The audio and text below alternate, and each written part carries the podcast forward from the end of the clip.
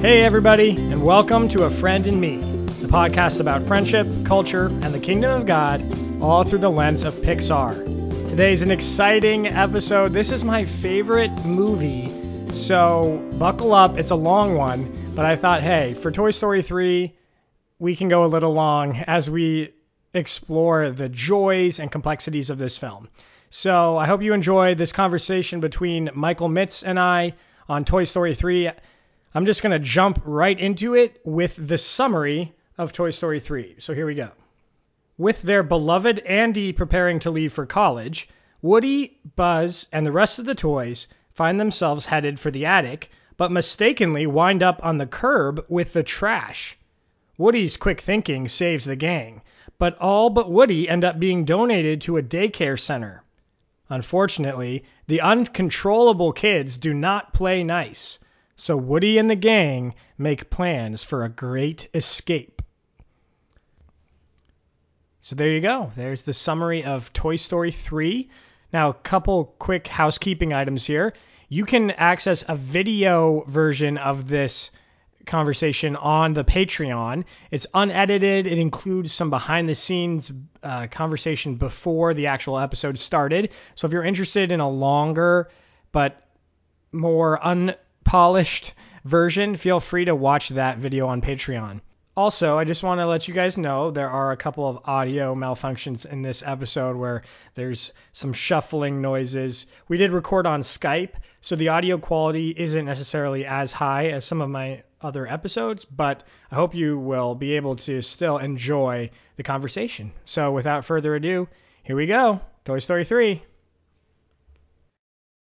Hey there, everybody. Welcome to a friend in me. Thanks for tuning in. I'm here with my man, Michael Mitts. How you doing, Michael? I am. I'm beside myself. I couldn't be better. I couldn't be better. Dude, we're fired up, aren't we? Oh we're my gosh. We, yes. Yes. Okay. So we just watched Toy Story 3, which, in my opinion, I know this is a hot take. It is not just the best Pixar movie. It is the best movie ever made. Okay, Ooh. that is. I am laying down the gauntlet here. It is my favorite movie, and I was going into it wondering, huh? Like I've seen this so many times. I've I've always called it my favorite. Will it hold up? Will it really? Will it remain my favorite after this viewing? Absolutely, guys. Okay, so we'll get into why, but I was weeping. Michael, you said you were crying too, right? I was. I I shed quite a few tears over this. Yes. Tears of joy and tears of sorrow, but all beautiful yeah. tears. Yeah, for sure. I I actually had I watched in my apartment at the college, and I had kids knock on my door, college students, while I was weeping in one of the final scenes. Like uh, Andy's playing with Woody again, and I got a knock, knock, knock, and I did not answer that door. I think they would have been very concerned for their RD if I had answered. But anyway, I'm so excited to talk about this movie with you, Michael. But before we get to the film, we got to talk about our friendship, bro. Yes. Oh, let's yes. let's please let's do this. Michael, I want to hear from your perspective. How did this friendship begin? And then I can fill in uh, some of the details. But yeah. Well, correct me if I'm wrong, but I don't think we met. Did we? We hadn't met until I got to Gordon, right? We didn't meet before my freshman year, right? No. So, but Megan so, told me about you, and she prayed that you would get put on my floor, and you did. Yes, and yeah. so I'd known about you because Megan had told me. Meg, for all you listening, Megan's my sister. She also went to Gordon, and um, and she, she's my older sister. And so she yeah. had told me about Porter. She was like, Porter's awesome. Like, if you could have Porter as your RA, you it would be amazing. I, I might, I can't remember if I like, if you could, and if I did select like, oh, I want to be in this dorm. But as God would have it, I ended up on Porter's floor, which was an amazing, like, y'all, it was a great floor. We had an amazing Wilson Hall. Oh, lifelong friendships from that floor. So hundred percent. Like, yeah. like I'm current, literally currently recording this at Dylan's apartment, which Jonathan was on that floor. Jonathan's another guy that's in Austin, which is where I live. Who, yeah, I mean, there's so many lifelong friendships that came from that floor including my friendship with Porter, which my sister did a really good job of hyping you up, but she definitely undersold.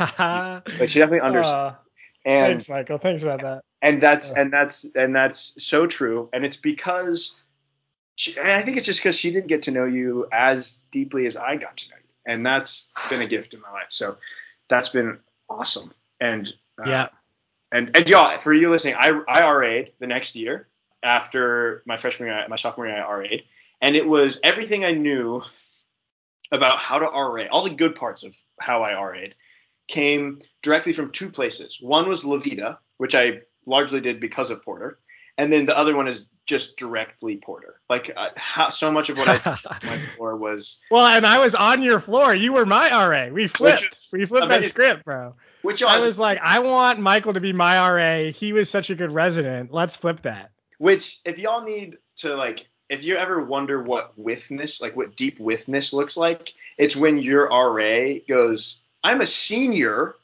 and I want to live in arguably the crappiest dorm that exists Oh, just yeah, to be with these people. I mean, that's yeah. some witness there. And I'm going to come back to that later in the podcast because we're going to be talking about some things that that'll be pertinent for.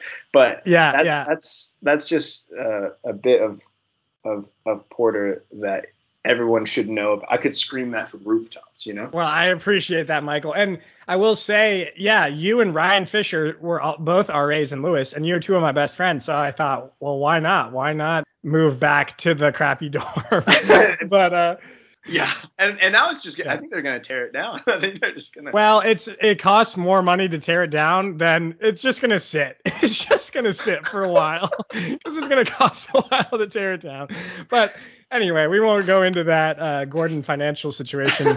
but uh, but yeah, the thing I appreciate deeply about my friendship with Michael, we laugh a lot. We've had a lot of fun times, uh, lots of shenanigans. But what I really appreciate is that the times when he has been really struggling, and whether it's he's wrestling with doubt or anger, I've been able to challenge him and speak into his life and he's been very responsive and he's just allowed me to be a voice that can speak into his life. But then he, like like a legend he often has returned the favor and there have been times when I've been struggling and I've been upset at God or I've been really apathetic and he has spoken into my life and helped remind me of um yeah of who God is and who I am and and it's funny because this is Toy Story 3 but in Toy Story 2 that's the Woody Buzz dynamic mm. is Buzz coming back to tell Woody hey don't you forget who you are mm. and who Andy is so I appreciate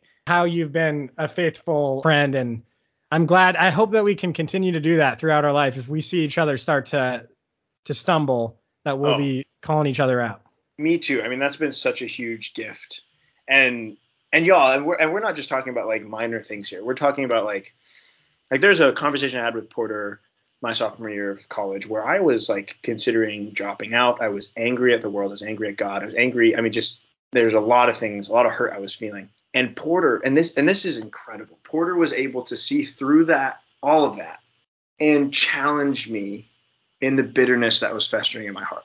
So there's all this anger, there's all this emotion, and Porter's able to see past it and go, hey, but what about the bitterness that's rotting your soul?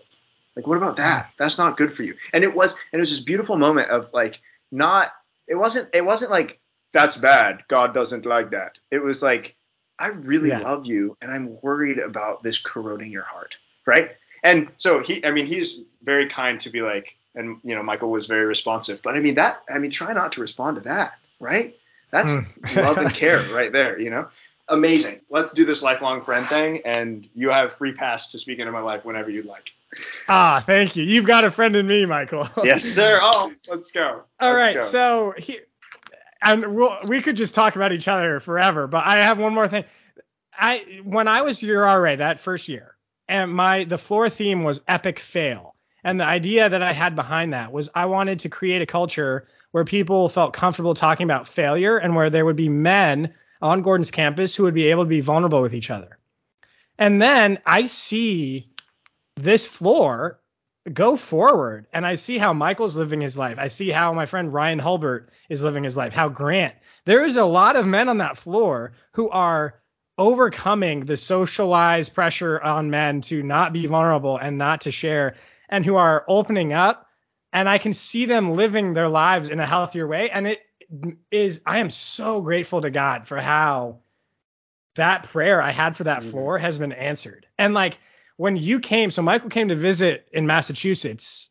You live in Texas now. Yes. But you came to visit recently and you had a bunch of guys um, come over. We were at a bar, uh, just hanging out, talking about life. And you brought together a group of guys who were very vulnerable about wh- what mm. life was bringing, like the burdens we're carrying right now. And I I couldn't stop thinking. I was like, God, this is an answered prayer. This is a prayer I prayed my junior year at college, and here's a guy who is an agent of male vulnerability and mm. compassion and love. And anyway, I mean, it wasn't like that being on that floor wasn't what made you guys that way. You guys were already just such solid men. But I'm so grateful that, yeah, God allowed mm. that prayer to be answered and for you guys to be, yeah, the friendships I see still lasting from that touch me to this day. Which mm. will uh, this also connects to the movie. So, yeah.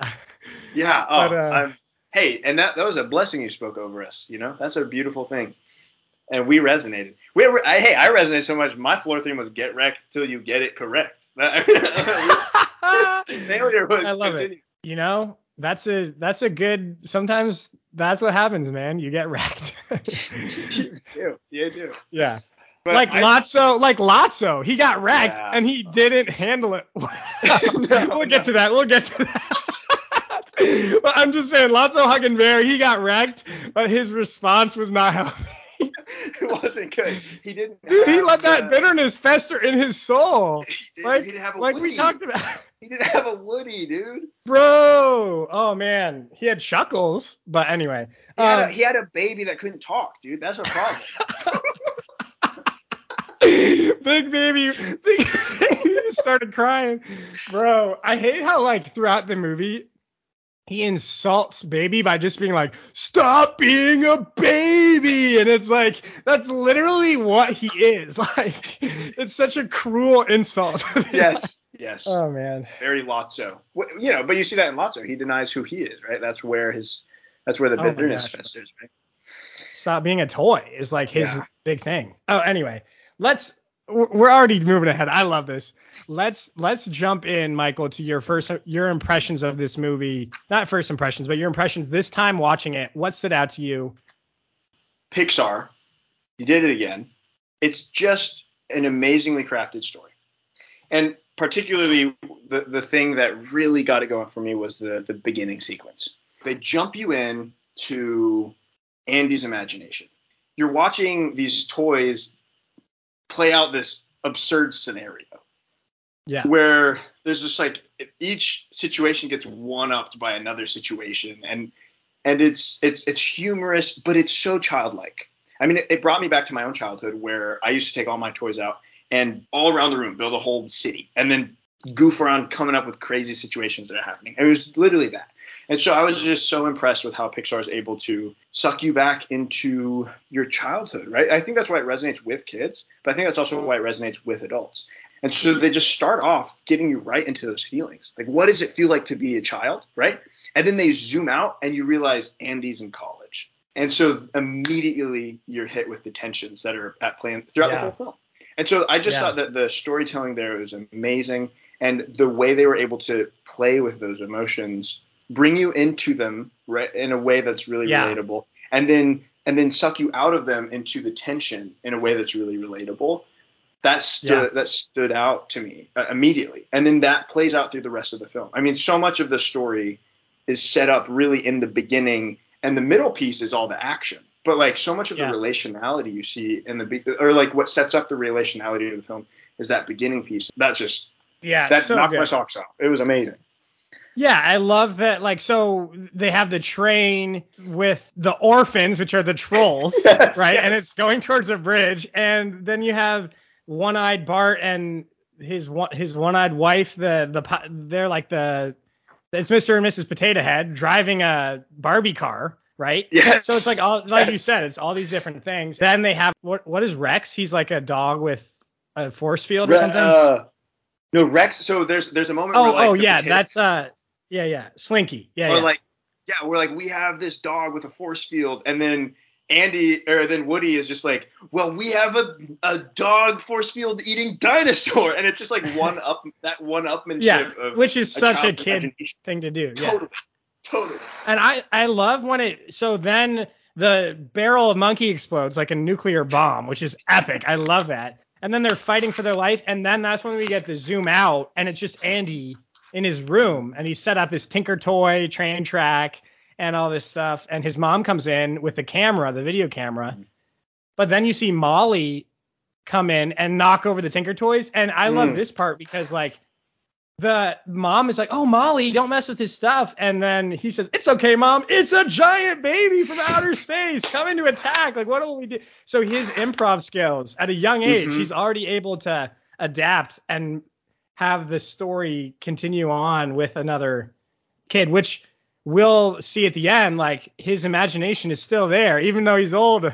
His imagination yeah. and playfulness is still there. Which I just yeah. realized this whole story is a chiasm in a lot mm-hmm. of ways, and it is it is it is that that chiasm is really powerful because there's you're dealing with change. There's a lot of change that happens in the film, but despite the change, you see that uh, people's identities change. Like who they are mm-hmm. remains even even as they're reckoning with the change, and that's what a lot of the film really ends up being about. It's beautiful. Yeah, and he at the end he's the one who grabs.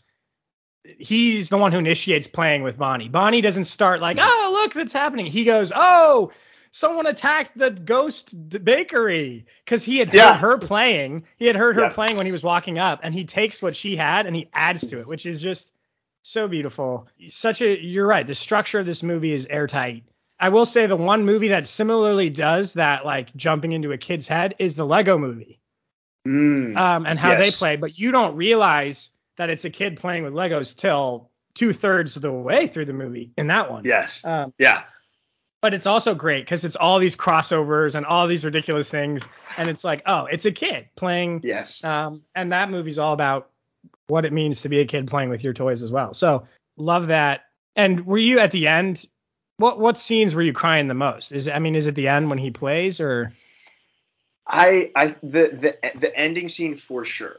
But yeah. it was it, for me. It really was that beginning and end where you see the tension, you see the, you see you see you watch the movie get set up, and and for you listening that that don't know me, my my I'm a I'm a missionary kid. I've moved a lot, and so this this tension of of who you are when you're uprooted from what you know is so heavy on my heart. And so when I watched the beginning, when you when I re, when I was realizing like, oh, these these toys, Andy, Andy's mom, everyone is start, gonna is gonna be dealing with the tension of we're leaving, like we have to go somewhere else, and that's mm-hmm. gonna take us away from this thing that we've grown to really love.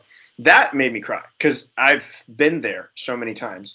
And yeah, and uh, and then you know the whole film, watching the lengths through which the toys go to stay together, made me cry because that's that's how I feel. That's what I desire, and it's a beautiful mm-hmm. image of what it can be to be in community. And then the end made me cry because it's like, oh, they they are all who they are. The, the, their identity doesn't change. Like the affirmations mm-hmm. about how good things have been remain, mm-hmm.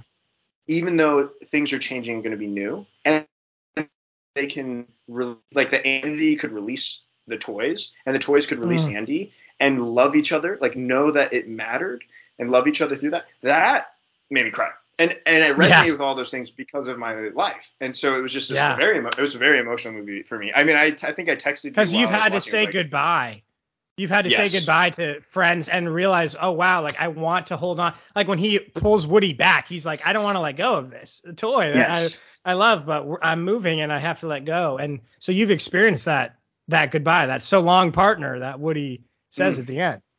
Too, so so many times. I nearly said too many times, but I think it's more apt to say so many times because the reality yeah. is, I think that God uses that in a big way. I think God mm. uses that in a big way, particularly because I think it forces us to see God for for how much bigger He is than we tend to see God, and it mm-hmm. also forces us to realize that our that we've grown to to we've grown into identities that are too small for who we really are.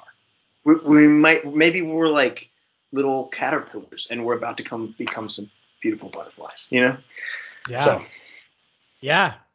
And Woody, you we don't see Andy's reaction, but I like to think that Andy's driving away and he's got some tears. He's got mm. some tears. Like, oh, I I would. Yeah. You kidding me? Yeah. I say goodbye to Woody. Oh my god. I remember Definitely. when my dad said good when my parents were saying goodbye to me at college. And my mom's typically more emotional. My dad, I mean, I've he cries at movies and stuff, but he doesn't cry as much. But my dad started just bursting out mm. crying when he was hugging me outside of Ferrin here at Gordon, and I it was yeah, just a very powerful emotion for me. So I dare anyone who's de- who has just said goodbye to someone to not mm. cry at this movie because it is just a tearjerker. Because saying goodbye to someone you love is really hard, but sometimes it's a part of the process of life and growing mm. up and and moving. So anyway, no masterful no stuff. But I'm gonna share with you my impressions. Okay? Yeah. Hit me up. I want to hear these. All right. So I think this movie I already said I think it's the best movie of ever, so I have to defend that a yeah. little bit. But I think the script is phenomenal. Like, mm. first of all, it's hilarious. I think this movie has some of the best gags of any yeah. Pixar movie. So like we have, I remember watching it, and we have, I love the Mr. Tortilla head. I was he, just about to say that. Yeah. it's so good. Like when they're like, get the tortilla, and they slip it under the, and you're like, what is this tortilla? What? And then he's just walking around like this flabby, like on the ledge. He's on the ledge, on the ledge, balancing the tortilla. Yeah, oh and then the pigeon is like nipping at him, and and and he like tears apart, and then when he rejoins them in the playground and they're like, "Oh, who's coming? There's someone coming," and it's like scary. And he's he's put his appendages into a cucumber, and he has the best line. He's like, "You will not believe what I have been through tonight." It's just so good. You're like, this man, uh, this potato cucumber tortilla guy has been through a lot. So that that is just so creative for them to think. Yeah. How can we make a heist or not heist, a prison break movie?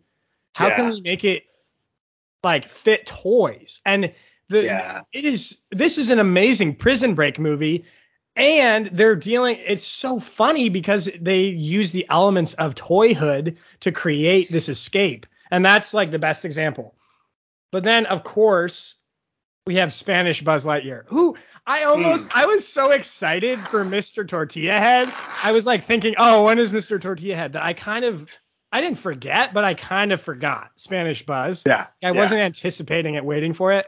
And then when it came out, I was like, yes, yes, it's so good. And and the scene where he's running, holding Jesse, uh, he, like Spanish Buzz is given an arc, even though he's only in like 10 to 15 minutes of the movie. They get a complete arc where he like falls in love with Jesse, tries to woo her, then he sees the cowboy El Vaquero. Like I have to compete with this cowboy, and then he gets his like dramatic moment rescuing Jesse. But then the TV falls on him, and we get back to regular Buzz. But we just got Spanish Buzz Lightyear for 15 minutes of glory, and it was oh. incredible. Um, I love, so, I love uh, Spanish Buzz. You get hit with the, his like Spanish suave immediately at the beginning, where you see Buzz would usually just like flip open the like thing on his wrist for like the doing the space yeah. log. And Spanish uh, uh, Spanish Buzz does this like hand gesture, this like flick of his wrist, and then he opens the log, and I just yeah, they just nailed yeah. it with animation and his hips. The they use the toy's hips like Buzz Lightyear. And what I love is that they kind of at the beginning of this movie they show how awkward they show Buzz being awkward around Jesse. Like he's like awkward and shy. Like he doesn't know how to talk to, to talk to the ladies. And it's yeah. kind of showing like the American Buzz. He doesn't have any game. But the Spanish Buzz, he's got mad game. All of it. He doesn't even speak yeah. English and and can't even communicate with Jesse. And he's got all the game. That's so true. Oh, I love it. I mean, and Jesse's this is her dream. She's just been wanting to be swept off her feet by mm-hmm. Buzz, but man, so good. And yeah, by the so way, the, I, the, end at the end where she's like, I especially now that I know about Buzz's Spanish mode, like that's just such a good end. Yeah, and then in the credits they have her dance. They dance to a Spanish version of You've Got a Friend in Me, which mm. is a banger. Uh, the Spanish version. Yeah, it's so good. But but yeah, you know that you know Michael. Wait, didn't you want to work at Pixar when you were oh, younger? I, yeah, that was like a, my dream. Yeah, that so that was my dream. I wanted to be a screenwriter for Pixar. Yep. But then I found out that to write for Pixar, you have to draw storyboards. And then yep. I was like, oh shoot, I can't draw. yep. So that was like what did it for me. But this is the movie that I would have wanted to write. I mean, this is if I was a screenwriter, it is so well written. It's not even yeah. funny. Everything yeah. plays together. It is that's why and I'm that's why it's my favorite movie because I'm a sucker for good scripts and this mm. has an amazing script. And Parasite, which is my second favorite movie, very mm. different. Yep. Very different, but it also has a has a perfect script. And so that yes. I, anyway, this no, this movie is hilarious. Um, it, it, yeah. you're you're so right though. I mean, to, this movie from a like, technical storytelling perspective, it's it's amazing because you watch it and no, no one's thinking about that. M- most people aren't thinking about like the sort of technical yeah. storytelling, script writing perspective. But oh, I guess also for everyone listening, Porter English major. I was a creative writing minor. Like we love that aspect of stories. Yeah. And so when you get into the details of how it's written, the way every you know there's a in, in creative writing there's a, a saying like if you if you you know have a scene with a gun on the wall like you know that later you better use that gun in something. Like you yeah. you're you need everything to kind of feed into the story. And Toy Story 3 does that in an incredible way. Like everything yeah. feeds into this beautiful beautifully complicated complex it's not it's not simple. There's so many layers to every bit of the story but it's it's masterful and it is a pure joy to watch you can almost tell the things that they in a story meeting were like, oh, let's include this at the beginning. So then at the end they have that because the claw. I realized I noticed this the first time when the kids they first get to the daycare and there's this little dump truck toy that drives past and it has a claw and the aliens go the claw, which is just to remind you, oh yeah, that's a thing that the aliens are obsessed with. And we at the beginning of the movie just think, oh, that's hilarious, that's funny come and then it comes around as the main the savior of the plot is the aliens in the claw. So like just that's just an example of they're they're giving you these little hints that you have no mm. idea are hints. Oh and bonnie how they introduce bonnie mm. and you don't know that she's going to be important. Yep. And but you see her imagination with the toys is yep. very similar to andy. Like she she has a great imagination and then that plays out in the end. So anyway yes amazing script we gotta we gotta move on to the next part, but I am just gonna say one more thing. Yeah. This movie is a love letter to childhood. I mean, you basically mm, said that.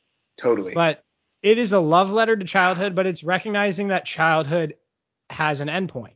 Mm-hmm. And I wept watching this because yes. part of me misses that, misses being a kid. Yeah. And and I saying goodbye to that.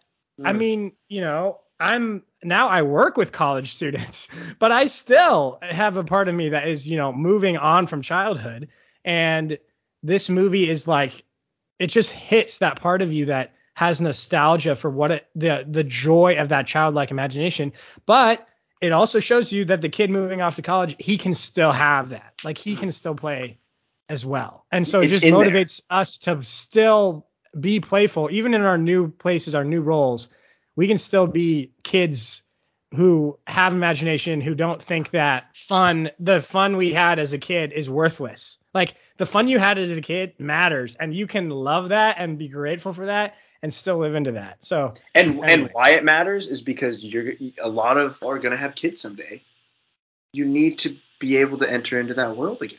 Like that's again mm-hmm. your identity doesn't change we're all gonna be kids. The, the Madeleine L'Engle quote of how we are every every age we've ever been. It's true. We keep that with us. We need to. We just grow more. There's more that gets added. Mm-hmm. That's a beautiful thing in the story. You know who is Bonnie in my life? A Bonnie that I know. Hmm. Evie Hausman. Oh yes. She's got this imagination, Michael. I don't know if you've seen her recently, but this girl, she has such a good imagination. She's so eager. I I'm gonna tell this story. So this is my uh, we worked at La Vida, Michael and I, and our boss Nate has the most energetic, just off the wall, exciting toddler. I want to say three, maybe she's already turned four. But anyway, there's this time I was playing with her last summer, and we had a water bottle and we had a dish towel. and we would roll the water bottle down the slide and she'd be like, "Oh no, Mr. Water Bottle." And she'd like run over and like help and then and then it turned into like, "Oh no, the water bottle is like chasing the towel." And so then like we were running around, she's the water bottle, I'm the towel. And I'm like running around like, "Oh no, you're not going to get me. Oh no." And then she like hits the towel and it falls on the ground. And then she like is laughing, ha ha ha, like I got it, I knocked it down. But then she like turns her head, looks at the towel, picks it up, and like hugs it to her chest and goes, I kid you not, Michael. She goes, I love you, towel. and I was like, I was like, this is amazing. Like, and that's like getting to like Toy Story 4, like sp- the spork, forky levels yes. of like when kids can turn anything into a toy and they yes. can. But like, I told that to her parents. I was like, Evie almost just made me cry hugging a towel. So there's that. Cause she was so tender. Like she had this like like look of concern. And that's like what kids do also when they play is they have they take care of their toys. It's mm. it is like they are learning to take care of something. Anyway, we we've already talked for a while and we haven't even gotten the cultural or theological part but this is fire and and i just anyway evie is that has yes. that imagination and you know why is because her parents are really intentional about mm.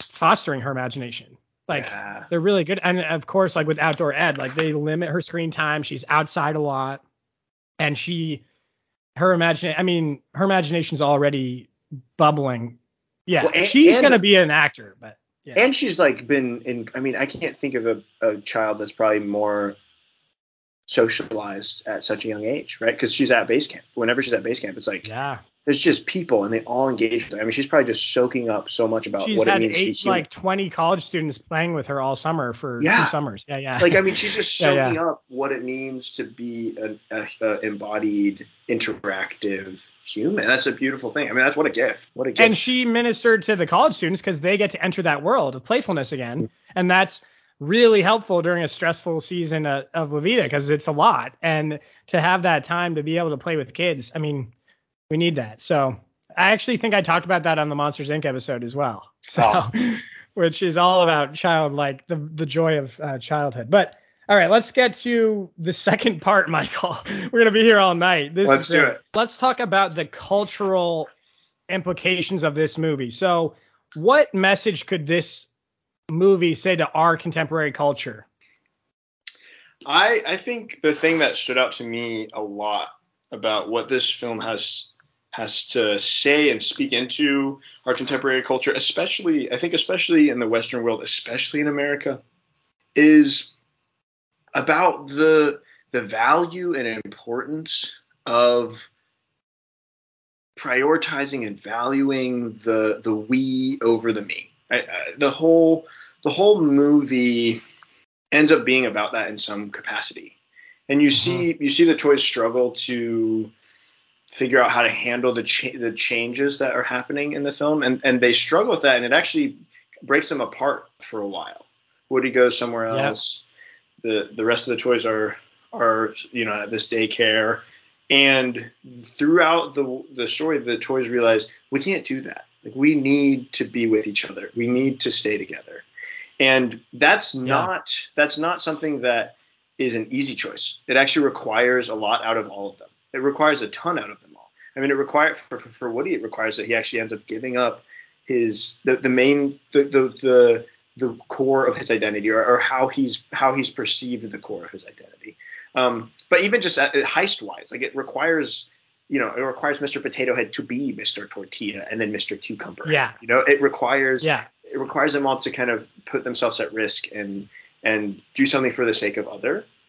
And I mean, the the culmination of that is the is the scene where they nearly die, which I'm sure we'll talk about more. But you you watch the toys face death, and when they realize we're probably going to die right now, you watch them grab each other's hands. hands.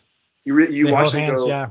"We're not alone, though." Right, and that that struck me because it said that it says that death together, right, like loss, but being with one another is definitively better than loneliness, right?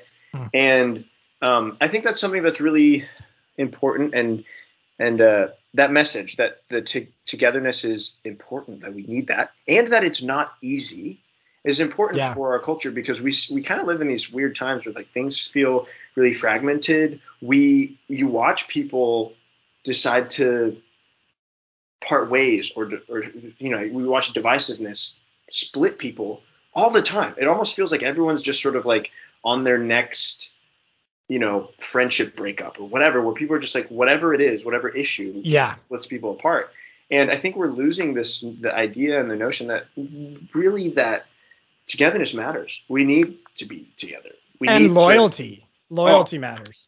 Loyalty matters. Like oh. you can't just you can't just choose, oh, when the togetherness is convenient for me, I'll choose togetherness. But once it's not, I'm going to abandon the togetherness. Which is yeah. which is I mean that's some of the really beautiful moments of the film where you see people really give of themselves is the moments that they I mean you see this especially with Buzz, right? Where Buzz goes they they give him an in to the uh, you know the other room. They're like, "Yeah, Buzz, you're a go-getter. We like you." And he's like, "Okay, let me go tell my friends." Like he's not he doesn't even there's not even a conception of him that he could just go alone. And they're like, "Oh no, Bud, like you have to be you, you can't do that." And then he goes, "All right, well then I'm going to stay with my friends." Right? And then he like gets, I'm going to go back to the room where the toddlers lick my face and attack and beat me on the stick because and he, he doesn't even hesitate. Like mm-hmm. I need to be with them. I'm not going to choose to leave them behind Totally. yeah. like I mean I, I, thought that was such a potent and a part of the film and I think it, it we have as a as a culture and society of uh, in the West we have a lot to learn from these toys these toys because they they they model that they display that so well and so powerfully. Well, and we see how Lotso he's not loyal. He sees loyalty as a bad thing because when Buzz says, "Oh no, I'm going to go back to my room. I'm going to stay with them," that's when Lotso says, like you see his ch- change in his eyes, and that's the first time we see oh Lotso's evil. Because mm. we've been like oh he seems just this like gregarious old bear, but then when he says and he goes oh so you're a family man, and then he has him flip him on his back and they change him back to demo mode because they know oh he's loyal to his friends and that's going to be a problem. So we have to take him to a version of himself that doesn't know these people. Because mm-hmm. if he still knows these people he'll never turn on them. And we and here in our community, we turn on each other is basically how he runs the place. And at the end, like he during his angry rant at the end, you see he has no loyalty to anyone. He has no loyalty to the baby. He has no loyalty. He just kind of reveals he and he literally has said, even when he was still good, uh, or not so good, but still perceived as good when we didn't know he was evil, he's walking them through the bathroom and he says, Here at Sunnyside, like we're masters of our own fate. We're rulers of our own destiny. And he's presenting it as this is amazing. Here, you don't have to be loyal to anyone. You're you have no ties, like no strings attached. Think of the freedom that the, that there is with that. But the movie is showing you no, actually, the freedom is found in, say, in saying no, I will go and I will mm. suffer to remain yeah. with my friend or to be with my friend. And which that, is which yeah. that's striking to watch how they're when the the toys opt into suffering in order to stay together right? Lotso enforces suffering right? Mm-hmm. he enforces suffering. And and only if you're willing to also enforce suffering do you can you sort of belong. But it's not real belonging because it's conditional right? It's really conditional. Mm-hmm. and that struck me too because when you when you drift into ultimate individualism and you drift into uh, or drift out of community, right? If you when you drift out of the I am because you are, when you drift out of that, what you're left with is power hierarchies. You're just left with might makes right, because mm-hmm. what else is there? When there's no loyalty, there's nothing else, and that's an. I mean, that's what Nietzsche. That's what Nietzsche is saying. That's most. That's a lot of Nietzsche's philosophy. Which is, I mean, it's frightening. It's, yeah. Yeah. It's frightening yeah. when you get into it. It's frightening. It's also it's lonely. It's frightening. It's sad. It's yeah. It made me sad. I saw. I look at Lotso and the will like, to power leaves you so empty. Yeah. And it's it's just sad. Like, hey Porter, you ever see me drifting down that road? Please, like we already talked about you, but you, hey, you got okay. I will, me, dude. Whatever you need to do. Well, and here's the thing: there is one character who is rescued from that, and it's Ken. We see Ken, who was kind of conditioned to be in this. He was one of the guys enforcing this authoritarian system, but he realizes, wait a second, we could actually do this in an equitable way. And at the end, he's like, we can make it cool and groovy again here at Sunnyside, which is like, like that, I, that part of him, I, a lot of it doesn't remind me of you, but when he said that, I was like, that's like Michael, like, guys, like, let's just be like groovy in our community. Come on. Like, let's be gr- like you Why describing like fairness and equity and compassion. Like, that's how you would say it. Like, you'd oh. be like, let's just like, let's be groovy. Let's bool together. A hundred percent. I I, yeah. I like I loved when he said that. How he said that. I also particularly love that he said it in pants with hearts on them. I, I was like, this is amazing. This is amazing. Yes. Maybe for him, it's a relationship with one person in the other group. With Barbie, mm-hmm. she's a part of this other that he has been turned against, but he realizes, oh wait, like this doesn't have to be. And maybe she actually is the agent that helps him realize that because we have that great line where Barbie says, government should be based upon the consent of the governed, not the fear of force or something. She's like pulling out like Thomas Hobbes or, or John Locke or whatever. And that's so good. That's such a good line. But it's so it's, it's so great, especially yeah. coming from Barbie, right? I I just yeah. I and then they all look at her like, oh, um, yeah this it's great. They've they've grown in their cultural awareness the way they depict Barbie in Toy Story 3 compared to Toy Story 2, where it was like, oh, it's a hot toy, like a hot girl toy, and now in this one it's like, oh, they gave her more depth, but still allowed her and Ken to like. I love that, like the clothes and yeah, it's such. That's another great gag. I mean, look, they yes. have so many good gags. They're all sprinkled throughout the movie, and but, it yeah. makes it such a fun thing to watch. But I'm going to go theological real quick because yeah. of what you just said about community. It just makes me think about what the church should be mm-hmm. and how that's we should have that mentality of no, I'm not going to go pursue comfort over people. I'm not mm-hmm. going to pursue myself over over compassion or myself over justice or myself over like Buzz just in it is just common sense to him that he will choose his friends over his own comfort.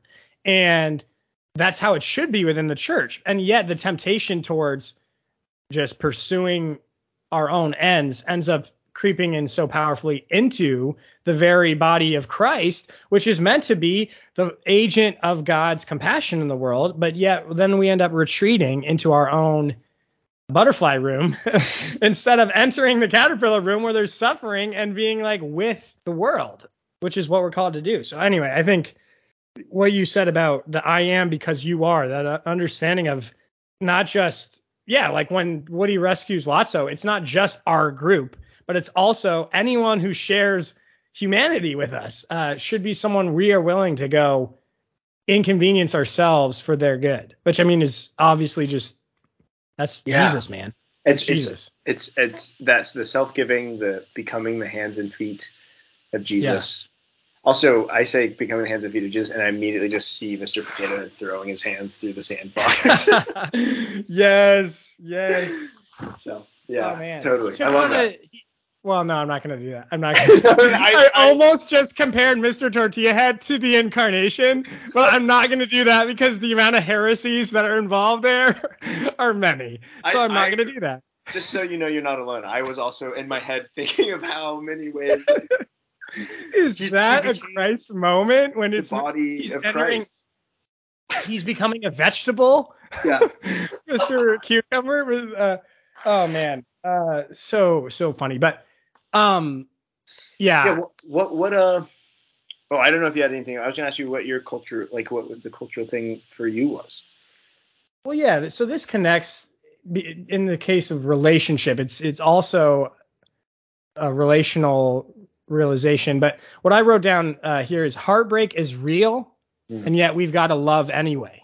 And I do think there's a lot of of pain in our culture, and there's a lot of people dealing with trauma from how they were raised and people kind of processing how their parents didn't uh, love them the way they hoped. And sometimes that can become then a root of bitterness. We talked earlier about bitterness. A lot of times, what creates that within ourselves is us feeling like we've been hurt by someone who was supposed to love us. Mm. And so we see Lotso, and we don't know how he became this way. We don't know why he's evil. But then we, Woody is at Bonnie's house and he hears this story from Chuckles, and we hear how Lotso was beloved, and he they had this he had a great relationship with Daisy, this little girl.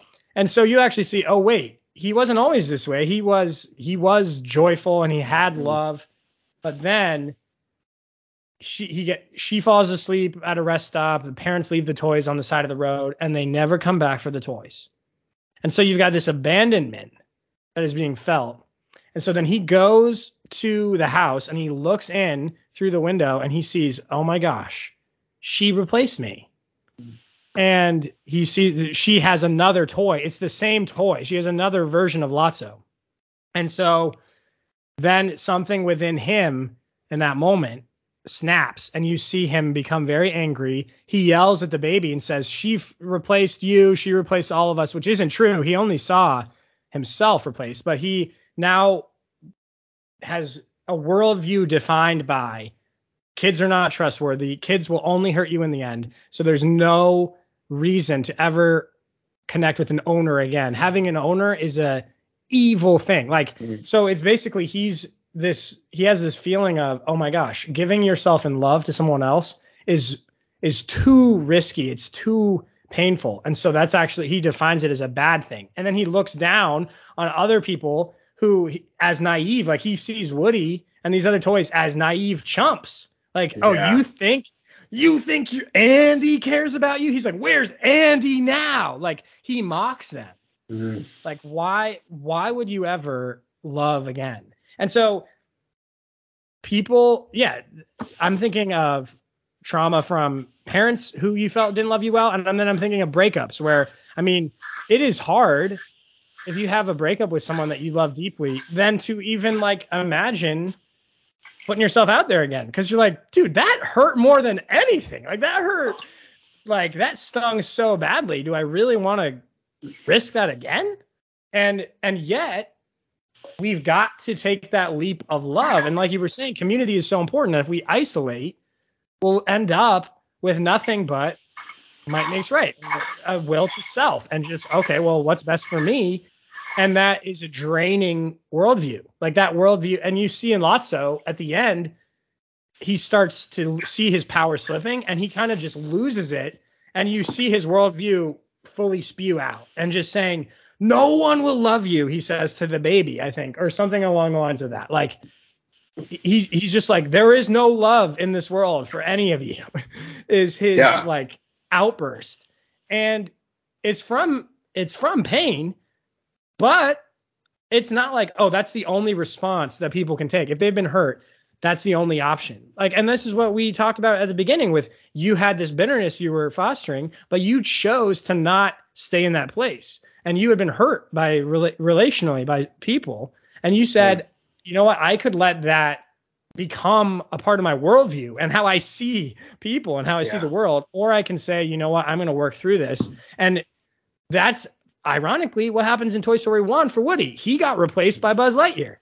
And then he decided, and he was bitter and he tried to kill Buzz in Toy Story 1. So, like, Woody's been there. Woody's been mm-hmm. to where Lotso has been. Yet, Woody has actually realized that the love of a kid is still worth pursuing. And that, anyway, it's, there's a lot good there. I, I mean, I love, I just love everything you've said. I, I, I, I resonate with it. I mean, I mean, like like you know, the, the moves that I've gone through in my life, I've I've wrestled with it, right? Because it hurts and it's sad. And and I was actually talking with my uh, my girlfriend Jonna uh, yesterday, uh, I believe it was yesterday, about I still have fear. I have fear and pain still related to um, saying goodbye to people because I have this like I have this fear that if I'm not present enough, if I'm not around enough, if I'm not you know helpful enough, that uh, I'll, I'll be forgotten, right? Like, and that's just like part of the heartbreak of, of you know, I've lived in Poland and I don't even talk with my Polish friends much at all because our lives yeah. are so different. It's so hard to find time, like all these things. And so there's that heart, there's this fear that I carry. I was talking with her about it because I carry it. We're long distance. I carry it into our relationship, and yeah. and and and so then back to what you said, like it, it's a risk. Like just to love, to be close with someone is a risk and you can get burned. You can get burned, but it's it's so worth it, right? And the alternative, uh, what is certainly true is alternative, like becoming like Lotso, or or be, becoming. I mean, you know, you said Woody's been there, and you know, I've been there. Like become that that yeah. jaded bitterness. It's definitely not worth it. I mean, that's just not worth it, you know. And and to the point yeah. the, about community where these things intersect, it's like if I wasn't in community when I got bitter, you weren't around. Mm-hmm, Who knows? Mm-hmm. I don't know where I would have ended up, right? Like I don't know. Like if it wasn't for community, mm. I was lost, right? And so it's one of those things where that community aspect, it it honestly adds this layer of safety and protection where you can actually kind of venture into those scary spaces, the the hopeless ones, right? The my heart is broken and I don't know how to get mm-hmm. out of mm-hmm. this. And then you've got a community that can surround you and and say, yeah, but we know who you really are and it's not this, and there's something better for yeah. you future. And that's that's the be- that's again that beauty of the community. And then that's and that that's where I think we get to see a lot of that um, the the stepping past heartbreak, right? To the embrace the yeah. feeling it, but then stepping past it. And I, I'm a I'm a huge fan. And also just I I hope I hope you know no one ever gets stuck in the Lotso mentality. Yeah. Unfortunately, mm-hmm. many people do. I just hope they don't. And I, if if you are listening and you feel like you resonated even slightly with Lotso, just please listen to to all of this and, and just know that that's not that's not really yeah. what's out there for you. There could be a robust, mm-hmm. beautiful community out there for you, and and and and please look for it. And and I hope people surround yeah. the whole the whole lot. Haha. so whole lot. So. well, and that's the irony. His name is Lotso Huggin. Like he was designed to be hugged and then and then he's felt this brokenness. So yeah, but yeah, I, I love that. Can I tell you a story, Michael? Yes. I'm gonna I'm, I'm gonna keep the uh, identity as anonymous as possible and, and change some details. But I have a student who I've worked with at Gordon who he's not in my dorm, but he's in another dorm, and he has had some really challenging um, experiences this semester involving rejection and mm-hmm. feeling like no one wants to be his friend and that no one likes him. And so he had an experience with a girl who rejected him, and it was just this deeply painful thing. And he basically came out of it saying, I don't want to be. He, he, he said, what did he say? Oh, um, God, God will be there for me, but humanity can bite it. That's what he said. um, he was like, I'm done with humanity, and he's a very blunt, uh, direct person. And I asked him, I said, okay, there's a version of you in 10 years that has completely cut yourself off from community and has said, I will just do it myself and God. I'm not going to depend on any other person. And then there's a version of you that takes that risk again and knows fully that it is you are taking a risk of having your heart broken. You're taking a risk of being rejected and that that could lead to more pain, but you're taking a risk that could lead to care and compassion and love in your life. And I asked them which one of those would be more happy. And then you know what he said, Michael? This is hard. This is sad, and this is lots. Mm. This is what Lotso I think is feeling. He said, "I'm not thinking about which one is will be more happy. I'm afraid of which one will be more sad." Mm. Like he is like, I that risk comes with the baggage. I am so hurt right now. The pain is so real that I can't see I don't care if like there's a potential happiness at the end of that because it's so sad to be to be hurt by another human being. And we see this in the movie where Lotso, I think he says to them, no owner means no heartbreak. So he he is he is that line is showing you at the core of what's going on in his heart is I am afraid of heartbreak. Mm. And that is we all are that way, right? Like we all live in that anxiety and we see the the toys at the beginning of the movie this they have a phone and they're calling to try to rig it so that Andy will have to open up the toy chest because he hasn't called he hasn't opened the toy chest in weeks or years or I don't know. And they they stage this whole thing where they get his cell phone to ring because they're like, oh, he'll answer his cell phone. And it's this just this longing, but you can see the fear they have. They're like, wait, is Andy gonna break our heart? Andy's our and then he calls him junk. So he does. He does. He like he messes up and he hurts them by just calling them casually this thing.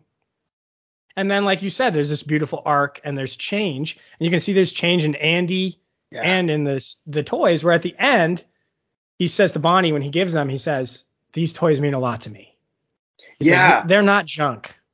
They Which I think, I think, at least the way I felt it in the movie is when he calls them junk, it really, because you watch him look at them. There's yeah. this, there's this lingering stare he has, and and I, and I, and I was thinking, I was like, I think he's deny, he's in denial. Oh, if it's if they're junk, I don't have to feel sad to be moving, mm. right? And I think, mm-hmm. and I and I think, um, I think that's the truth about where that fear takes us is it takes us to a place of denial right and i think i mean this this this person that you had mentioned like that's sort of what that is the like i'm not worried about which one's more happy i'm worried about which one's more sad it's it's a denial of the goodness that is actually available and present to us right like it's a denial yeah. of that and yeah. And it's also a denial of pain because they go hand in hand mm-hmm. you don't want to feel the pain so you want to feel numb but that's not a good place to be. And if you can feel the pain, then you can actually also feel the goodness that might come past it or out of it or or what have yeah. you. And mind you, I'm saying this many iterations past lots mm-hmm. of heartbreaks. And I have never felt more uh, in love with the people I don't get to see. And like they're integral and and and and shaping who I am now and more excited about the many more times I will go through that kind of experience because mm. it's going to happen. And if I can't embrace it and love what it what, what life has been and and and be ready to embrace the heartbreak and see what's on the other side, then I'm going to get stuck. Yeah. And then you if you yeah. when you get stuck, you, you end up like Lotso and that's not that's no yet again that's no place to be it's no place to be mm-hmm. it's a it's a really it's a really tough place to be so yeah sometimes it's the heartbreak of feeling replaced or abandoned but sometimes it's just the heartbreak of he's going off to college this is yeah. a natural transition so that's a good point it's not just abandonment or reject like anything cruel sometimes it's a heartbreak that just comes from the natural transitions that life has and it's still heartbreaking and it it's, still hurts and then you're like and you question like wait was that worth it but yeah, it was. It was. It was. Um, yeah. My uh, my my yeah. my sister said something that was so challenging to me when the when I moved to the U.S. from Poland, because I was telling her how much I was just didn't want to leave this life that I loved, right?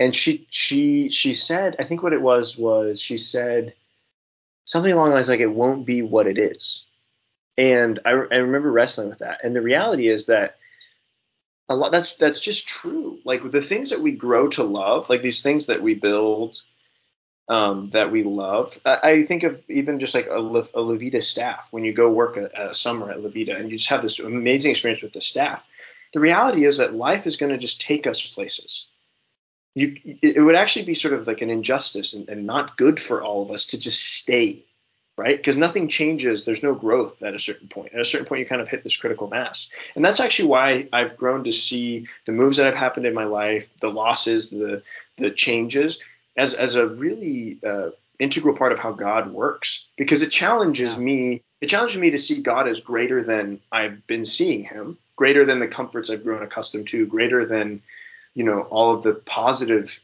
emotion I've associated with God it also cha- it's also God's challenge to me to say you're more than you've grown comfortable with, right? There's more for mm-hmm. you. You can expand, you can grow, you can change, and there's a there's an actual really wonderful empowerment that comes from that, both in relationship to God and in how you live. And I, I, I, I wish that upon all people. You know, like that's a great thing to experience. Yeah. And well, I this is part of my spiritual thing, and we made this uh, this is great. Uh, but yeah, maybe we should get to that part soon. But God is the one who won't move on. Mm-hmm. God's not going to college. And there'll be times when we doubt him and when we anxiously are like, wait, will he love me? Does he love me? Like, there's still going to be a lot of that anxiety on our end. But the promises of scripture and the faithfulness he demonstrates in his son show that he's the one who is locked in and won't won't leave you. And so that actually, I think, is an anchor that can help us through transition is realizing that what we had with those people was real. It was beautiful. It was worth. It's worth remembering. It's worth in the moment leaning into that La Vida community as deeply as you can, even though you know it's going to end in a month. Like it's worth it. Yeah. But then you have a constant father and friend who will help you process that God is the one who whose faithfulness will be there through it all. So, Amen. Amen to yeah. that. I love that. That's and that's and one more thing. One more yeah, thing. Yeah. You know how we talked about it gets childhood well. Mm-hmm. I think it also gets teenagehood well because when he calls them junk, mm-hmm. it's when his mom is like, "Oh, should I donate these?" And he says, "No, mom, no one would want them. They're junk." So what he's really doing is he can't admit that what it is is he's not ready to let go. Yeah. He's not ready to let go of childhood. But what a mm-hmm. teenager has to say is, "Oh, childhood was lame." Like, mm-hmm. "Oh, those toys are lame. They're junk." But you can tell it's motivated by, "I'm not ready to let go." I'm not ready to move to college. Mm-hmm. But he can't tell his mom. He can't. He's a teenage boy. Um, but the toys don't know that. They hear it and they say he just called us junk. And so that's just an example of how, yeah, like what people say can hurt us deeply. And what sometimes what they're saying is they actually have a different anxiety that is causing what they're saying. Yeah. So they don't even mean it really, but it hurts when they say it. So anyway, that's just an example of it. Um, and and but to yeah. to to that point, it's one of those it's one of those things where you go where you know that's a great example of why it matters so much to give people in you're around the benefit of the doubt, right? Because we're all we all say things that are coming from fear or you know uh, anger or despair or bitterness, right? And we need we need people to give us a benefit of the doubt because if we don't, then you may, I mean the toys make these really big decisions out of the fact that Andy called them junk because he didn't know how to deal with his emotions, right? Yeah. So you could make life altering decisions because of something someone said that they didn't mean. That's crazy, mm-hmm. right? That's a that's a dangerous mm-hmm. place to be. Well, and if you go, we talked about this in I think it was our Toy Story 2 or maybe Toy Story 1 episode, but if you think of it as a parent dynamic, sometimes we start to treat our parents like junk when we're about to move. And and and they're the ones who when we were kids they were playing with us and we were and and so i think the anxiety that woody has is an anxiety a lot of parents have or that yeah. that um or not necessarily just woody but the, all the toys like oh wait he doesn't think we're worthwhile anymore or she doesn't seem to want to engage with us anymore and so and we say things we don't mean that hurt our parents so anyway just Totally. Quick plug to next time you see your family, engage in them, engage with them in love. Oh, so good, Porter. So good. This is so good.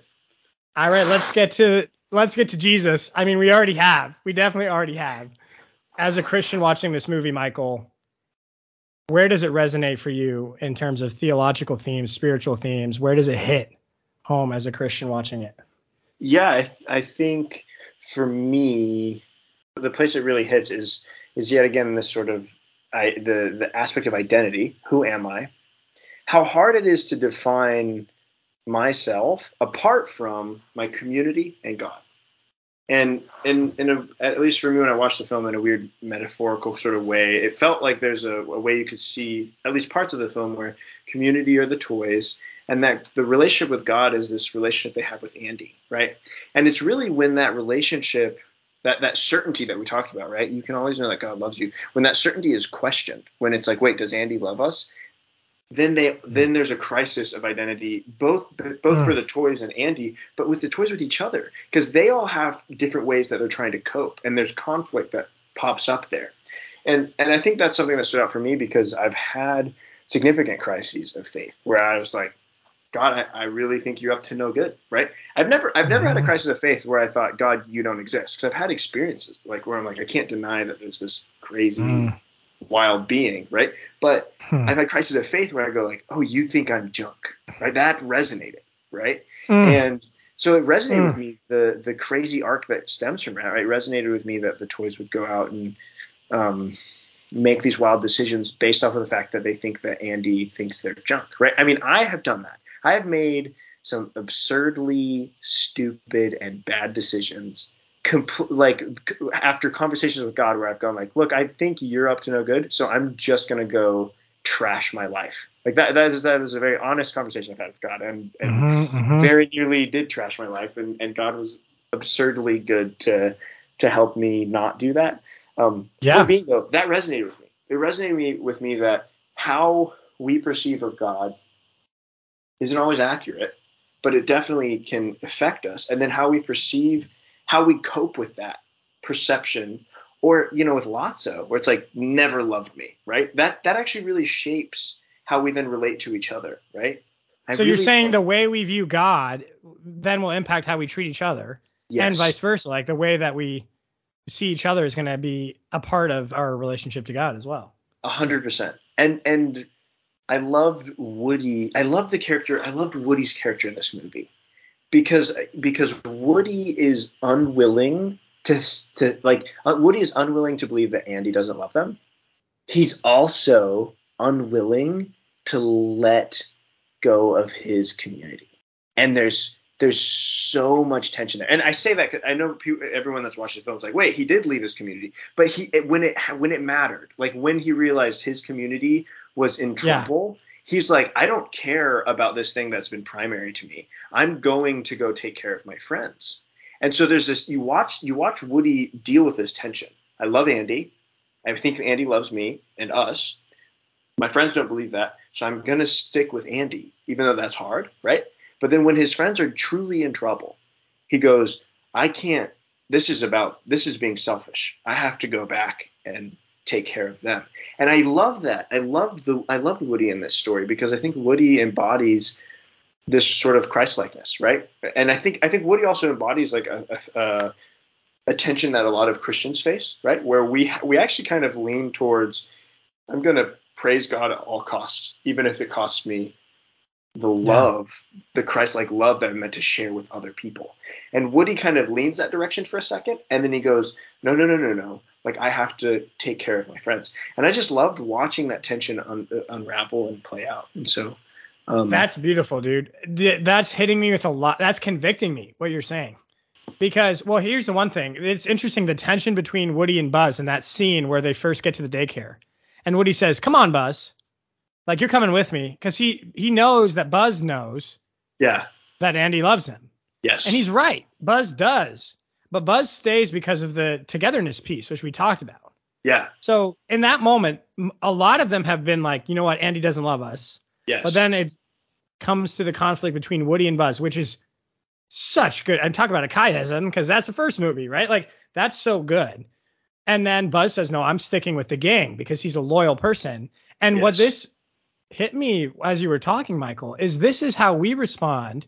That this is about res- how do we respond to the lost sheep? How do we respond to the lost sheep? And Woody, this is heartbreaking because I see myself in Woody in that scene, and this is this is actively convicting me on air. I have friends who are leaving the church left and right. I mean, there's there's deep pain, deep real trauma that people have either experienced from church or they've thought that they've tried to like test God's goodness and seen him lacking and they've been hurt by God, all these different things. And they leave. And what does Woody do when Buzz says, No, I'm so Woody takes his hat and he like says, Well, like, so long then. He takes his hat and he gestures at them angrily, like, okay, if you're gonna leave, the one who loves you, the one who's given you purpose, meaning for like your life, who def- the one who defines you, well then screw you. And he just gives him the hat. And and then like you said, he realizes, wait a second, I need to go after the lost sheep. And this is convicting me, Michael, because a lot of my friends who are leaving the church, I am hurt. I am hurt because I'm like, no, there's a father who loves you, and like you can't you can't turn away from that. But then when they just say, you know what, no, like I'm I'm gonna leave, then I think my impulse has been to just tip my hat, and part of that is like, well, I don't want to have to try to be forceful on them for this thing that's been hurtful. I don't want to like push them or whatever. So it's part of it is like this false sense of like, oh, maybe I'm being considerate. But really, it's not being considered at all to say because then I don't connect with them as well. I don't talk with them as much because we don't share that underlying piece anymore. But I'm just saying like toodaloo to you. It's like, no, that, that's your friend. You love them. And they used to know the sweetness of God's love, mm-hmm. and yet they've been hurt and they left and they're doubting that. And you got to, and then we have people like Buzz who maybe they still do know that God loves them, but they're so committed. Like these people are hurting. We're, I had to stick with them. So they leave the church, not because they're doubting God's love, but because they want to help the lost sheep and stay with them. But it's like, we need to have that come to Jesus moment where it's like, like you said, oh, actually, Woody needs to go back. He needs to go and try to rescue his friends. Um, yeah. Anyway, so that's convicting to me, dude. well, I, I mean, I'm, I'm right there with you, Porter. Uh, I mean, and you know this part of my story where for me it's sort of been the inverse, where it's been like I have a hard time loving on the people that are in the church, right? Like the the church feels like the butterfly room to me a lot of mm. times, right? Because mm. it's just it's it's mm-hmm, nice, mm-hmm. it's good, it's whatever, and you don't have to worry about the other room. But the same thing, it's convicting to me in the same way, where it's like you you have to. There, there's no easy way out. Like you, it's like mm. whatever the lost sheep is, right? From wherever you're standing, like you're called to be engaged there, you know. And and then that's that that that last scene where you see Andy. I mean, I think that's where Andy really figures out too when he. We talked about this a little bit earlier, where he like holds Woody back before he gives it to the little girl, and then he, and then he releases. He goes, ah, actually, this is for you, right? The engagement there. That's mm-hmm. the call. I think that's the call. Like, let's mm-hmm. be engaged with each other. Let's sit in that tension. Let's mm-hmm. let's be challenged by each other, right? let's be challenged by each other. Let's go to great lengths for each other, no matter mm-hmm. what. Let's risk how much it could hurt. Let's save Lotso and then have him abandon us. And let's do that because we know. And if we are gonna face death, like literally, we might face death, like the pit of death. This movie goes there, which I love. Pixar was like, yeah, let's face the existential fear of death with these toys. And then if we do, we're gonna do it holding hands, united. And that's, I mean, that's, that's a terrifying scene. And yet, and the music is so intense. And it's so like, oh my gosh, I can't believe this is happening. And that you see them hold hands and there's this, this beauty and that solidarity. So yeah, like we got to be willing to go to the, the furnace with people. Mm-hmm. Um, oh my gosh. Talk, oh yeah. I mean, that's, that's biblical there, it's, there but it's, yeah, because so that's where God is. He's in the furnace with us. God, yeah. It's it's it's. I mean, it's that. It's it's a it's a it's so striking. I mean, it just it's so striking. It's it's gorgeous. It's beautiful. It's it's amazing. And you know what? What I love about it is it's also that that idea is just so uncomfortable. And we to back to the culture idea. We are we are just nestled in comfort, right? Well, this is how nestled in comfort we are. We're so nestled in comfort that we proactively dismiss and decide to not think about what our comfort costs other people, mm, right? Mm-hmm. Like there's a podcast I just recently listened to about batteries and how and how cobalt is important for most batteries, like not most, but almost yeah. all batteries cobalt is almost entirely mined by slaves. So everything that we use to be comfortable, to like mm-hmm. talk about injustices in the world, we're, we're using slave made tools, right? That's a discomfort that we don't like to sit with because it's so deeply unsettling that we'd rather look the other way, right? And that mm-hmm. that's what the Western comfort culture is, right? Mm. And that's so challenging because we're so steeped yes. in comfort that we don't even see the realities of what's yeah. going on. But it's it's to be uncomfortable. It's to be willing to be in that furnace with yes. the other. That is really yeah. the call. And saying, no, I'm going. I will go into the caterpillar room. Yeah. I'm not gonna go to the butterfly room. And that yeah, that that's good. And I I just want to say to you, Michael, let's let's agree on this that I I won't give up on the people who are who have left the institution or who have like who seem to like have just completely turned from God. But I might don't don't you give up on the people in the institution. You know Porter, what I'm saying? And I have I have just an amazing testimony about that. I am plugged into a church that is so life giving. It is just Let's go, Michael. Let's go. So life giving. I, I yeah. and and I'm not the only one that feels this way at this church where it's like I would yeah I'm, I'm I don't want to move. I'm gonna have to move again, and I don't want to because this place mm-hmm. is amazing, and it's just been people mm-hmm. that have cultivated such a beautiful place. So point being, I'm with you, and I'm in for this challenge because I'm sure there's gonna be more times where I'm hurt by church environment. And I know have, I have friends listening who are hurt by church, and I just want to say to you, take that risk, and take yeah take that risk. I know that the hurt is real. I know that the hurt is heartbreaking and that you might think, I don't care about how happy I could be. I am afraid of how sad and broken I could be if I take that risk to go to church again and find a community that actually loves the way they're supposed to. But I just, I just urge you in the name of Jesus to take that risk uh, because there are life giving churches. It's hard to believe it when you've been burned badly, but it does, they do exist. They do exist. So and there's and they're well worth it. Yes, they're well worth it. And Sorry, I'm going. That connects to my theological point, Michael. So here we're gonna go. Okay, sweet. our last thing here. I'm. Did I'm you just outside. go outside? Are you outside? I'm outside because Dylan's brother wants to go to bed and I'm too loud. That's amazing. Okay, well, let, we're gonna finish with Michael outside. That's here's a man willing to discomfort, to reach into the un- discomfort to help a friend. Okay, so here's here's my point. Here's my theological point. Okay, it's simple yes. here. I yes. just said some. You know what's really worth the leap? It's not because the church the church will let you down. Jesus is worth the leap, Michael. Amen. Jesus is worth the leap. And so here's this thing where they're like, I don't know if Andy could love us. I don't know if another kid could love us.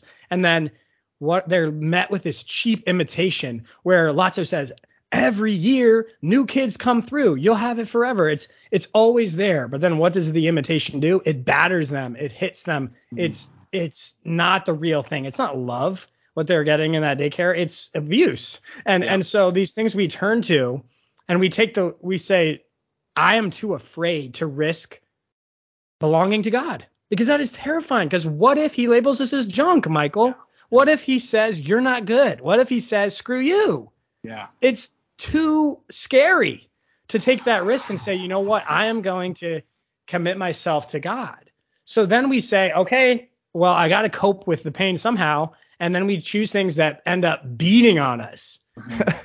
and I like, I, I mean, I've done that. I do that. Like, even as a Christ follower, there are days when I'm like, you know what? God pursuing you today seems more difficult. And so mm-hmm. I'm going to choose to not. yeah. Like I am going to choose myself and selfishness. And then I get, and then I feel beat up at the end of the day. And I'm like, oh, why do I feel so exhausted and depressed? Oh, I wonder why. Because I didn't commit to the owner who loves me, who actually can give me his goodness. And I've tasted of that goodness, and yet I still doubt that it'll be there again. Mm. Like I've I've tasted his redemption in my life, and then yet the next time I need it, I'm like, oh, maybe he won't be good enough. So anyway, that's I'm I, the thing that comes to mind is like Lotso and his his bitterness and his anxiety he and anger. He's just turned away from willing to take a leap that someone might love him again. Yeah. And it's because of his woundedness. And so this just brought me to Matthew 9, where mm. we have this woman who it says a woman who had been subject to bleeding for 12 years came up behind him and touched his the edge of Jesus's cloak. And she said to herself, if only I touch his cloak, I hmm. will be healed. Hmm. Dude, the testimony of that woman, right? Like 12 years. She could have, her worldview could be so defined by anger and bitterness and being and having shut off all community and being just locked away in a room where she like is suffering and like oh I'll just suffer by myself. And yet here's a woman who believes in the promise of the Messiah, who mm. believes that God is a healer and then she sees this man who has who is the Messiah himself and says if I touch his cloak there'll be healing. And that's just the the the leap that Woody is willing like, oh, I know that Andy loves me. and I'm gonna stay. And and the the toys need to be like, oh, um, mate, kids can love me, but Jesus, Jesus, like we said earlier, he's not gonna go away to college. Like Jesus' healing is worth the leap, and there mm. will be heartbreak on that journey. There will be heartbreak if you take that leap. I'm just, I'm, I'm being honest with you. Yeah. It's gonna it's hurt. Part of the gate. It's part of the Does gate. Has it hurt, Michael? Has it hurt? Oh my gosh, boy, yeah. has Have you experienced heartbreak because of your commitment to following Jesus? Oh my gosh, how many times? yeah. you know, yeah. like I can. Uh, the list is endless. Yeah, yeah. But Michael, and is it worth it? It's so worth it. The the the the list might be endless, but the joy is overwhelmingly abundant. It's overwhelmingly abundant. And to to anybody that might be listening that's also particularly felt hurt from Christians and from like Christian communities and from people that did things that were incredibly horrible in the name of God. Like that's not Jesus. And the story of Jesus, if the Pharisees bringing the woman caught in adultery and how Jesus handles that comes to mind. Hmm. Like there's nothing but compassion for this woman that's been that's been horribly abused. Um, I mean, if the Pharisees in that story were doing were were actually trying to be relatively lawful, not just but lawful, like they're playing by the rules, they were they would have had brought the man that she was caught in adultery with, and they didn't. So they're just abusing this woman for no reason, right? Those are the religious folks that did that, right? That's the religious folks that are not following Jesus, and how Jesus handles that situation is a great indicator of how of, of, of Christ's goodness. Like that's not Jesus. The heart of Jesus is compassion and ever present. It is never it is never uh, it is never condemning and and then reinforced by lack of presence. It's always there. It's always there. And that's that's what you're saying. Like that's a constant. That's something we can lean into. Doesn't mean heartbreak doesn't happen, but it does mean that Jesus is always good.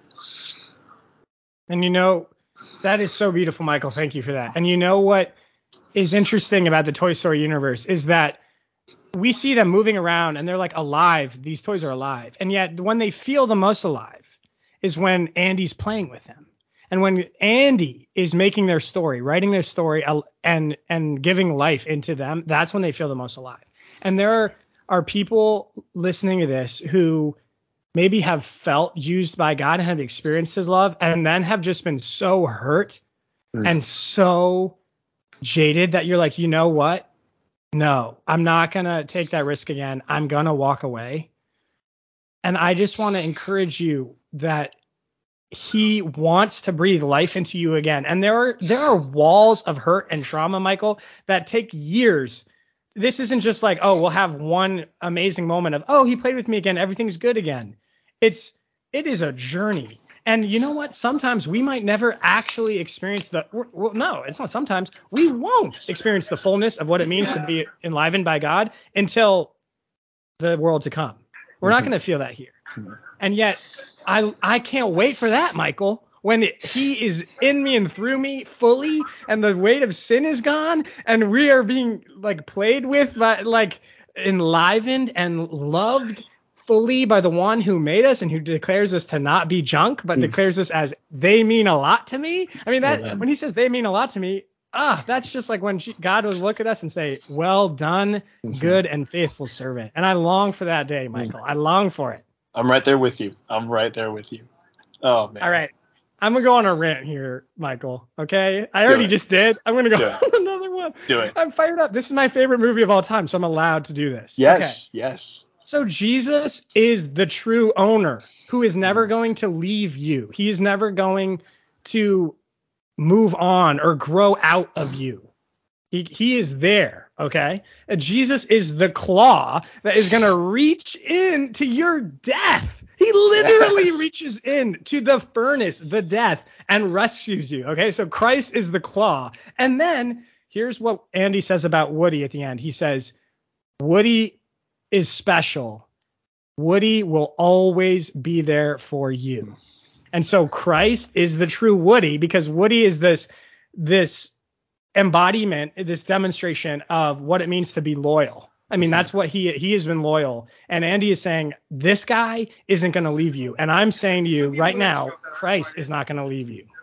All right. Amen. That, hey, There's my rant, Michael. Amazing. I'm so about it. That it was so good. I I I I love this movie. I love you, Porter. I love everything about this moment. Bro, I, I love you too. And I love this movie is fire. It is it's fire. Amazing. And I didn't even know that I was going to be able to see all these Christ connections in it. And now I can't stop. I see them everywhere. They're everywhere. So everywhere. Uh, oh, all right, man. Michael. It feels like we should end now, but we have one more section. Let's do it. Okay. I'm going to tell you. Actually, no, you can tell. I mean, what do we want to do? I do we want to say it at the same time who we think the other person is?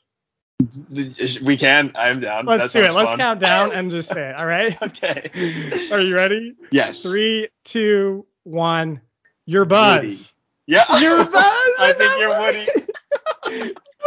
also, I love this because I think that we're. I think this is so fitting for us, and in more ways than just Toy Story 3. Like in yeah. in. Yes. So I'm just. It's I so good. This. It's so yes. good. And I knew oh. you were going to say that. And I knew, yes. Okay. So how am I Woody? I've been, this is three for three. I've been Woody. I was Woody in Toy Story 1. I was Woody in Toy Story 2 from my guests. So this is the third guest who has told me I am Woody. Well, okay. But, I, I, I, I thought about all the characters. Cause I, I knew, I know that you've been Woody and I knew that like, I watched this and I was like, I know Porter's gonna be Woody. It's just it's, but I tried. I just want you to know I tried to think of other things. and you're you're Woody because of. I, on, for me, it's it was it really ended up being about that the the. For for how long I've known you, every bit of you is you love God. Full stop. You love God. Like you love God and I receive that blessing because sometimes I feel like I don't, but I receive it. Thank you for no, saying that. You love God. You also consistently choose to be present to people. Like constantly. I mean just okay, for anyone that's doesn't know much about Porter, he's literally in a dorm. He's literally living in a dorm with a bunch of college students. Yeah. Okay. Oh yeah. And he spent all of his college years when he was in college being present to people. He it's written all over who he is.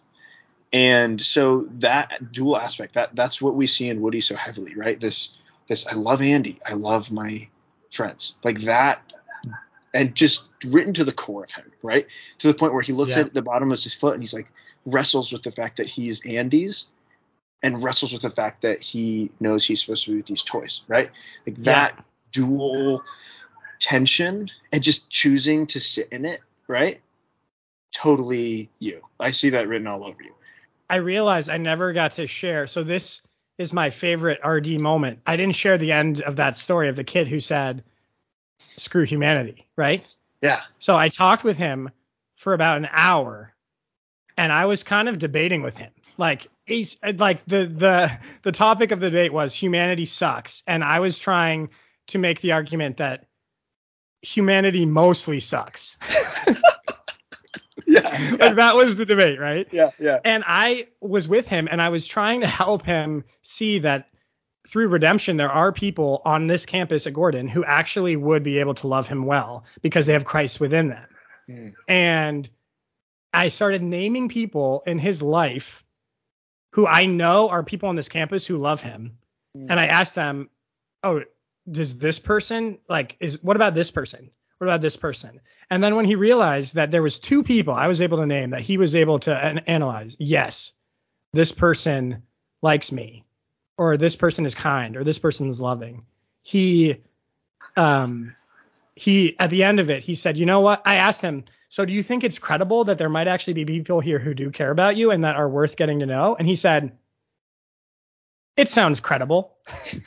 like he was just like, this sounds feasible, like that, and I was like, yeah, because that's like him voting on the debate. So like, yeah, I guess maybe humanity only mostly sucks, or like, like yeah. that was that was what it was. And so anyway, that's just an example of, yeah, I love the op the gift to be with hmm. college students. And that was, the, I mean, that was my most exciting moment of the semester was when I asked at the end, I said, so the next time your RA asks you to hang out, will you hang out with him? And he said, yeah. I will. Mm. What a and I was like, let's go. Let's, let's go. go. Let's freaking go. So I yeah, y'all listening, you don't understand how much joy it is to just get to hang with Porter. It's just a joy.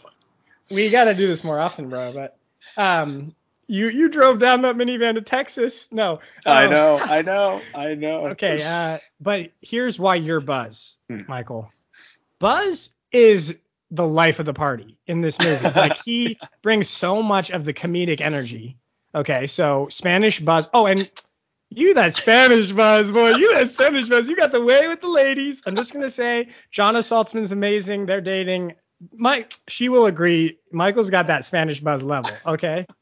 um, but also, but also, he has. There's different parts of of Buzz, right? Like there's his. He encounters his old self in this movie, where he gets switched on, and he's his old self and we talked about this. I've seen in you, there's been periods of your life where you wrestle with who is Michael? Who am I?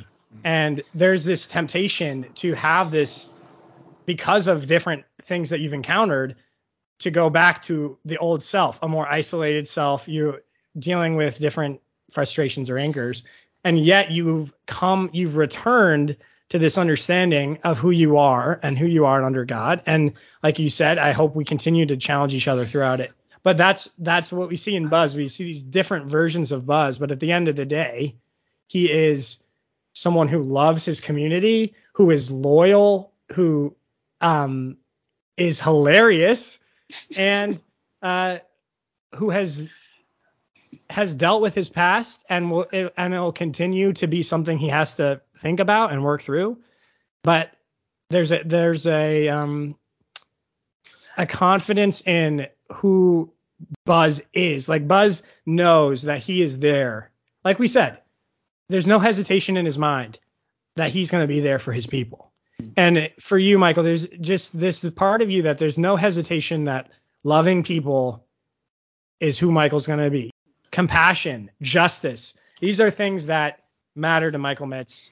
And you're not going to let your old self keep you from being a person who lives into that. So, anyway, that that is how I see you as Buzz. Um, very very kind. I I'm I'm grateful to be perceived as such, and and uh, and and you know like you said about Woody, like identify also the part of Woody where he's like clings to sort of the God figure and almost at the cost of community. I actually identify with the Buzz aspect of like sometimes it's really hard for me to cling to God at, because of what I see with communities, you know, which is why I just love that we would claim Buzz and Woody over each other because they that's what makes that the dynamic duo that it is, is that they they decided right in the past to be like we're actually here for each other, not in opposition to each other, and the strength and the beauty and the flourishing that comes from that it's incredible. It's incredible. And that's 100% how I feel about being in a, in a close relationship with you, man. And it's a gift, and I'm I'm just giddy about it. I yeah, we I, I, thought it would be a, a cute moment if we said Woody and Buzz at the same time because I knew that's what it was going to be. I echo everything you said and more, Michael. And this conversation is the exact reason I wanted to have this podcast. This is exactly the integration of friendship, film, and God that I had in mind when I launched this. So thank you so much for this conversation. This is deeply life giving. Uh, this conversation only more solidifies this as the best film oh. of all time. It just gets you. So thank you, Michael, for being on this conversation with me. I loved every moment of it. Me too. Thank you so much for having me. What a blast, Porter. A blast. Ta-da! Episode complete. Thank you for bearing with us as we explore that wonderful movie. I really do encourage you to watch it now if you have not seen it in a long time because it is an absolute treasure of a movie. Now, I some of you may have heard they just announced a Toy Story 5 at Pixar, which I'm very nervous about and very concerned about because I think this is a perfect ending to a trilogy, Toy Story 3. But of course, they made a fourth one, and now they're making a fifth one. So we will cover that at some point about my feelings on Toy Story 5 as we lead up to it because it is a big one that uh, Pixar has announced.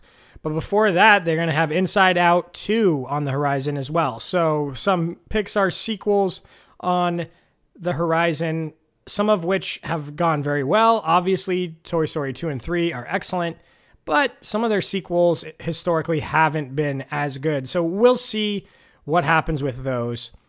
But thanks so much for listening. I have I'm not going to add any more uh, spiritual or theological thought to the end of this episode. There's been a lot that you guys have been able to listen to. But yeah, I just encourage you to watch this movie again. And like Michael and I said, if you're listening to this and you're considering giving Jesus a shot, I challenge you to go for it. One more thing, you can find the bonus episode between me and my mom on the power of scrapbooking in the movie Up on Patreon. So if you subscribe to patreon.com for Porter Sprigg podcast maker, you can access that episode as well as some of the other bonus episodes I've made. All right. Thanks so much, everybody. Take care.